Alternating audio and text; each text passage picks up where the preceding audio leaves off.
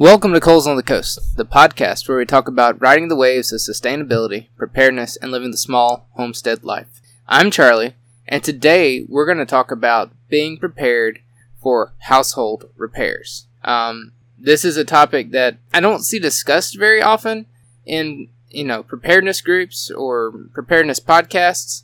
I know it, it has been discussed. Um, Toolman Tim Cook, that does the workshop podcast, he actually coined the phrase preparedness, and the whole idea is that you're prepared to repair. That means that you understand the systems that exist in your house, your plumbing, your electrical, your appliances, you understand them well enough and you have the tools on hand to be able to repair them in an emergency. Now, does this mean that they're repaired to their fullest extent that they can function fabulously again?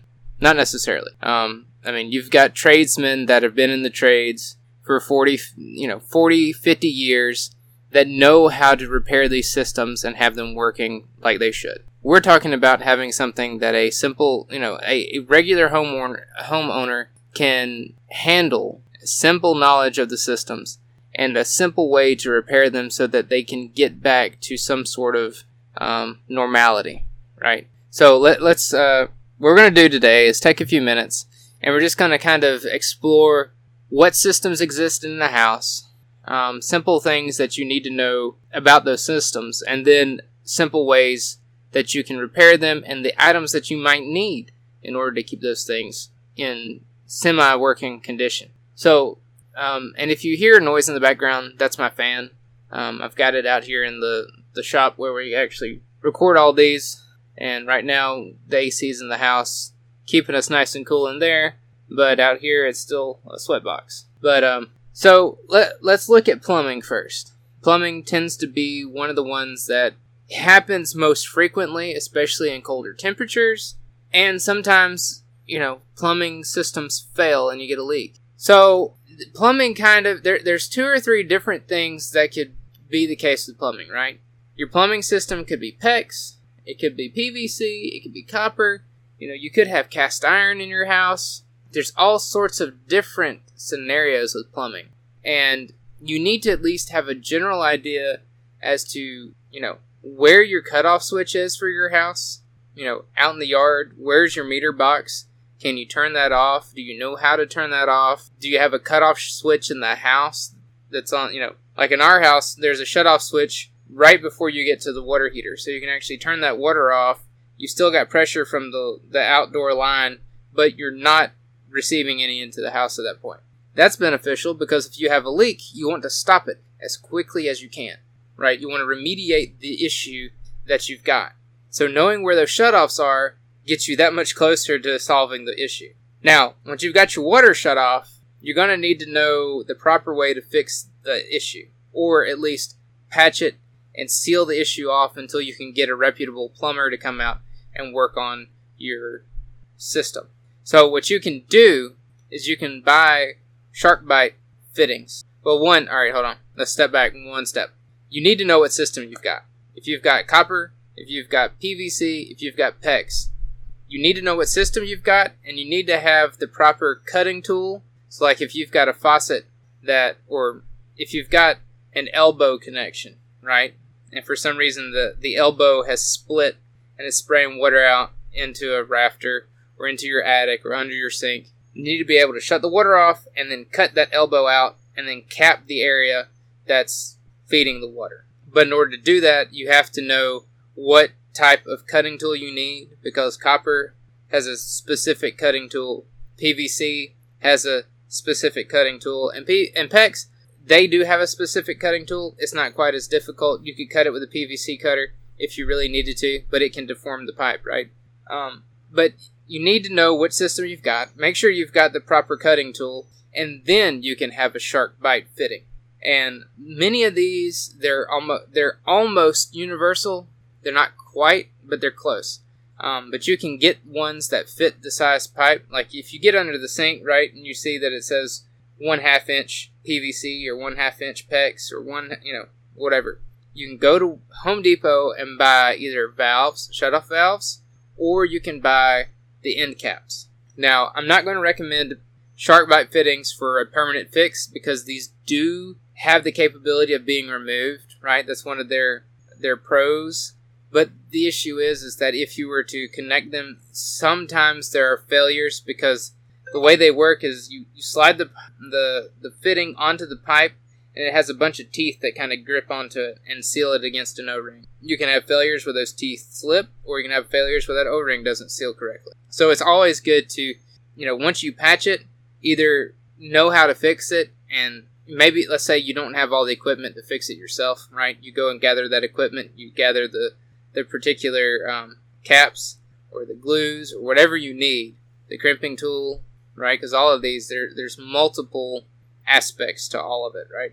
But once you've got it all, you know, once you've got it patched, you can at least turn your water on back to your house and have every have water to everything but your sink maybe that's isolated. Or I mean, if you've got an issue where your water heater's leaking, maybe you need to know how to plug that or at least drain the water heater, shut it off. Right? There's different items there. Some of these I don't want to get too complicated, but you know, some of these things, like a water heater, that's a big issue. If you have a general knowledge of plumbing, you could probably handle it yourself. But you know, you want to at least get your house up to code whenever you do these things. So usually, it's better to call a plumber, call somebody that's reputable that can get your house up to code when you have an issue. Um, I don't know if that was enough with plumbing, but basically, have SharkBite fittings and the proper cutting tool for your system and know where your shutoff valve is so that you can at least stop a leak until you can get somebody to come out and work on your system. All right, so the next next one is electrical. Now, electrical is a whole lot different, right? We can deal with water, but dealing with electricity, that's a little bit more dangerous. Um, you can look it, all right, so first step with electricity is to know where your breaker box is and to know what breaker shuts off what circuit. And you can really benefit from a like a circuit searcher, right? One that you can you plug in a sensor into an outlet and then you take this little doodad to the breaker box and it'll it'll sing whenever you get to the circuit breaker that's for that circuit. Or you can do it the old fashioned way, the semi old fashioned way you get one of these little outlet breaker. Um, it, it, looks like a plug that you plug into the wall outlet, and then it's got lights on it that show you whether or not it's got a fault or if it's good and if it's on. And if it's green and it's on, you can go to the breaker box and turn off the breakers until that thing goes off. Then you can mark it. Go around and check the ones throughout the room, see which ones are off, and then slowly, one by one, mark and label each outlet um, Light switches are a little bit more difficult, but you can still turn the breaker off, flip the light switch on and off, see which one's coming on and off. Um, you can get a little voltage tester to see if you got voltage to the light switch. But go through and label all of them. Take the faceplate off of your outlet. Let's say you're working on um, breaker number one, right? You label it number one in your breaker box. Then on your outlets, on the inside of the outlet, write number one.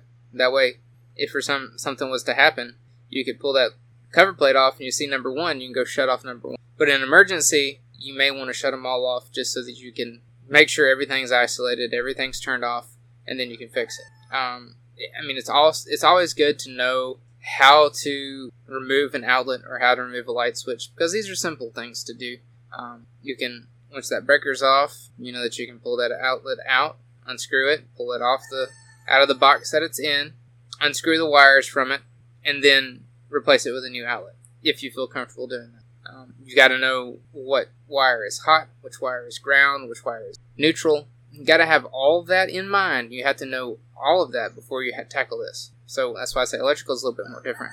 But being able to isolate the issue is the first thing. And then if you if you're comfortable replacing it, or you know somebody that is, you know, you can have them replace it. Then you can have an electrician come out and look at it and tell you if maybe maybe there's something wrong with the breaker or maybe there's an overload in the circuit, or you could have any kind of issue, especially if it's like an outlet that just fries for no reason, right? You've got a fan hooked into it, you haven't used it, and for some reason it's pulling too much current through it and it's burning your fan up, it's burning the outlet up.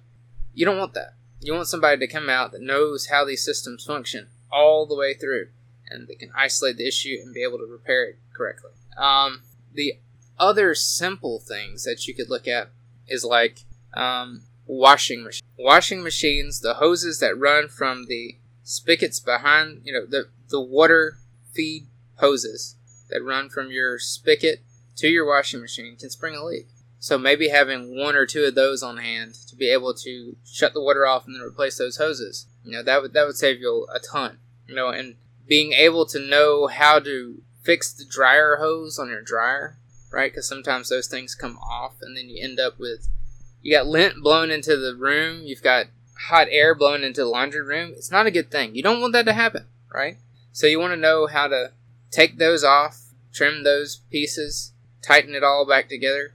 Those are relatively simple, but it's something that you don't think about, right? Um, what else? Well, maybe we can step outside of the. I mean, we could look at the house a little bit longer, right? Let's say you've got a screen that's broken. Do you have replacement screen, right? A small roll of replacement screen doesn't cost a whole lot from Home Depot. You can keep that in your garage, in your barn, in your shed, wherever you've got. And then if you've got the uh, the spline rolling tool, or even just a butter knife, you can easily pull the spline out, replace the screen, stick that back in, and then you've got to replace screen, right? That's something simple and easy. Um, knowing how to work on doors and hinges, just trying to make sure that you, you know, all your lock sets and things are straight, that your hinges are straight, your doors are closing good, right? If your if your door falls off the hinges one day, you open it up and then for some reason it falls out. Just knowing how to put new screws in that hinge, getting a longer screw to go into the 2x4 around the door framing. Because, alright, so most of the time when you have door hinges, they're only held in place by three short little, you know, they're like three quarters of an inch long screws. Well, they're only in the door frame. So once you strip that out, you're not grabbing any wood anymore. You're not actually anchored into anything structural. So if you were to get some longer 3 inch screws, you can run them through one of those holes and grab into the 2x4 that's framing out the door, and then you can put your other two screws in just as decoration. Once you have it anchored into the 2x4, it's there, it's good. Um, you know, the match trick, the match match stick trick, that's what I'm trying to say, is one where you can break off a piece of a match stick deep into the hole inside the door frame and then drill into that. It creates it gives you more material in there to create pressure and hold the screws in. It won't hold the door up, right? But if you've got a loose screw and you've got the door held up really relatively tight, you can do that so the screws don't just fall out or cause a conflict whenever you go to close the door. Um, now, I'm not really going to talk about HVAC and refrigeration because those things, one, you need to follow EPA guidelines, or at least, I mean, let's not worry about the EPA necessarily, but we need to realize that the chemicals that are inside those systems are not good for you and they're not good for the environment. So, regardless of if you're, you know, an EPA regulation freak or if you're just somebody that's ecologically um, minded and that understands that we don't want to hurt the earth worse than we need to, right? We, we need to understand that those chemicals need to be captured correctly. So, those systems, there, there's so much to those that we don't really want to get to that point. But with an air conditioning system, simple air conditioning systems, they've got a thermostat. If for some reason your thermostat shuts off and isn't functioning, you need to know how to take that thermostat off and how to change the batteries. Or if for some reason batteries don't fix it, you need to know how to take the thermostat off, shut the breaker off to the system, and then pull the base plate off and put your new thermostat on. That's not anything difficult. They're labeled. All of those wires are labeled perfectly. Usually. Usually. More so than like a house wiring system. But knowing how to hook a thermostat up would really benefit you and get you to a point that you're not having to worry about um, whether or not your thermostat goes. Then let's see, let's go outside to the workshop. Right, we've kind of covered some of the kitchen stuff. I mean, there's other plumbing things that we could look at: aerators for your sinks, drains, stuff like that. But if you've got a general mindset, if you you know go around and figure out what you've got, then you can you know maybe have a separate a, a bathroom sink faucet on hand or a, it's up to you, right?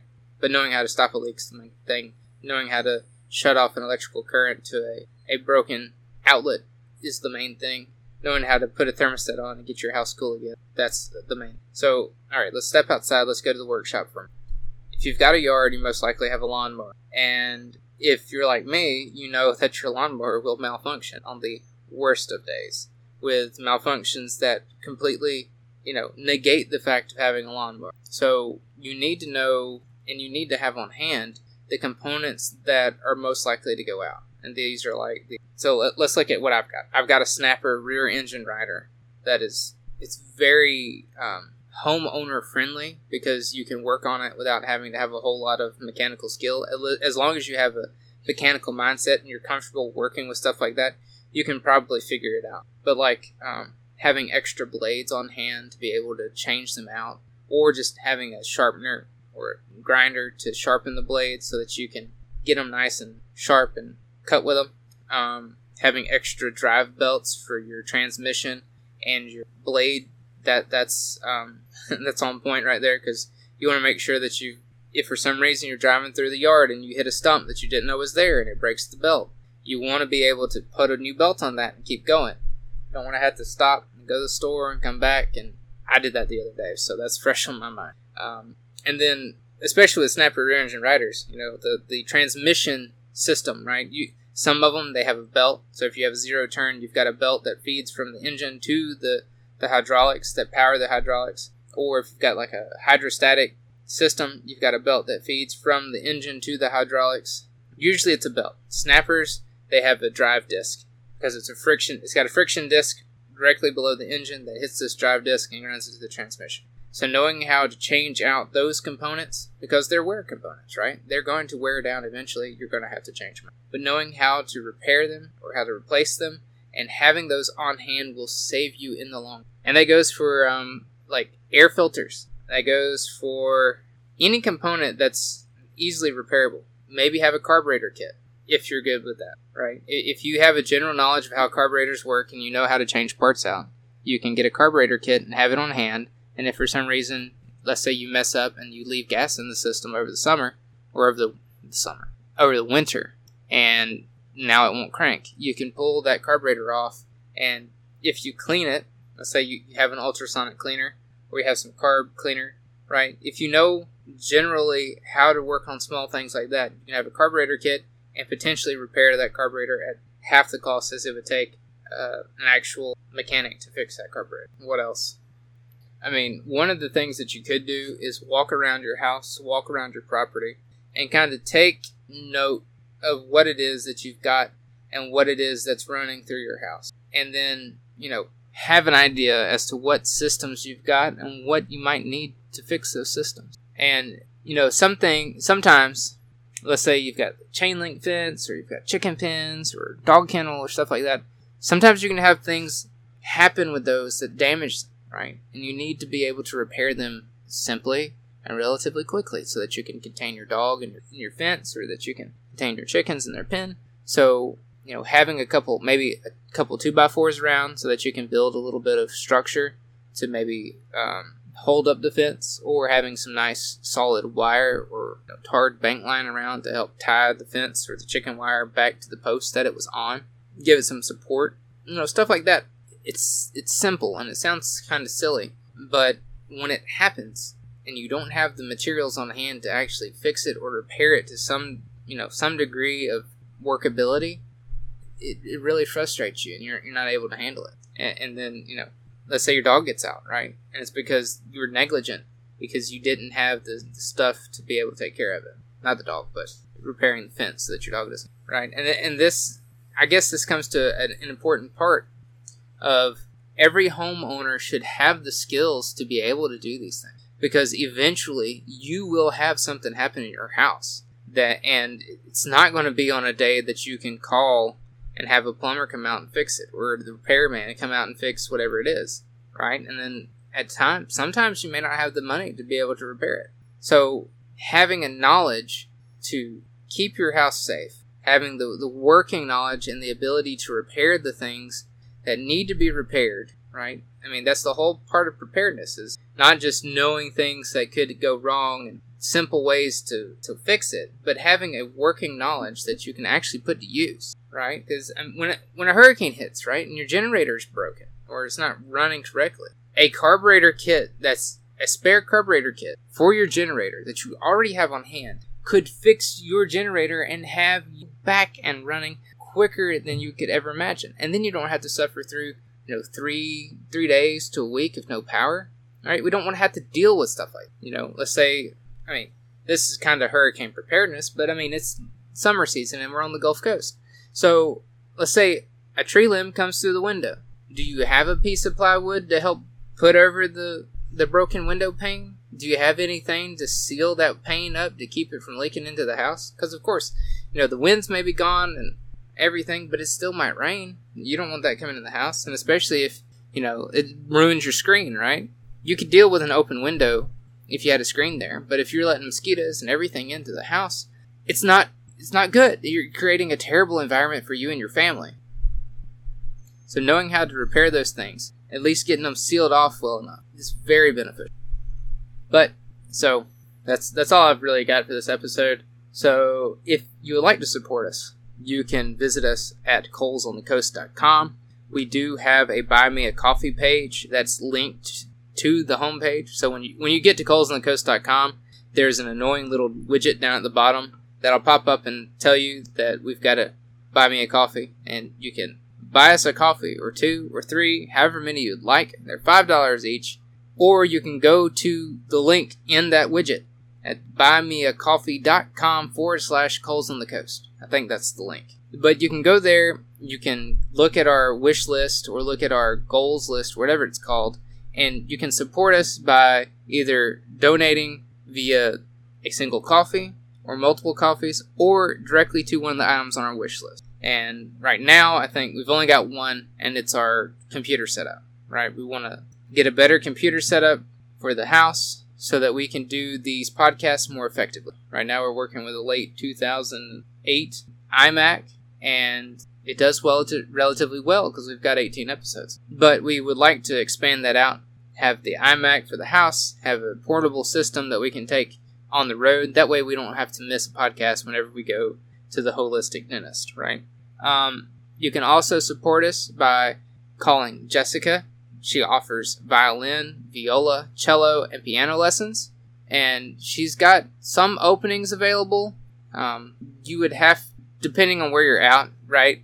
She's local to to the Foley, Baldwin County area, so if you're across the country, you can still give her a call. She could do um, some over the, you know, what is it called? Like a, a Zoom violin lesson, right? So you could do that. There's a possibility there for that.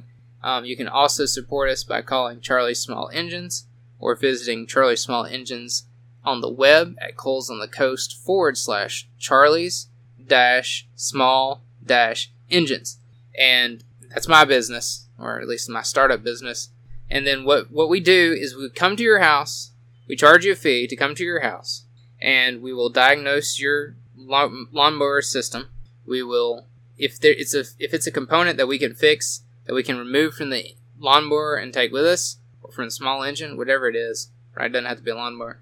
But if it's a component that we can remove, like the carburetor, we'll take it, we'll bring it home, we'll fix it up and clean it up for you. We'll bring it back, install it on your on your machine, and then we'll crank it up, test it out, make sure it's all nice and running, and then you've got a nice repaired system. Um, you can also bring your equipment to us, and then you know you, you're bringing it to us. We don't have to worry about the fee and all that good stuff.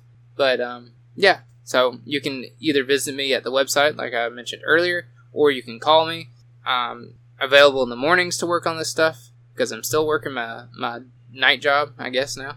Um, uh, let's see what else. You can also support us by going to Speed Limit 26 Goods at Etsy we we now have merchandise for Coles on the Coast. We've got mugs, we've got shirts, we've got koozies. You know, we're at it. We're gonna add more stuff to it, but right now it's just mainly T-shirts, mugs, and koozies. Uh, there. Let's see. We've got one other little thing that we can. We are now an Amazon affiliate, right? So if I ever mention a link to something on the podcast, like SharkBite Fittings, right? I'm not going to tell you to go to the Amazon link and buy them. But if you want to support us and you don't really live close to a Home Depot and it costs you a lot of money to go there, or you just rather not go to the store, you can go to Amazon.com through the link that we've got. And anything that you buy there through that link, whether or not it's the item that the link actually goes to, will help support us. Um, so if you if you're a big Amazon shopper, use our link. A little bit goes a long way in that respect. But anyway, until next time, this is Charlie with Coles on the Coast. I hope you have a great week.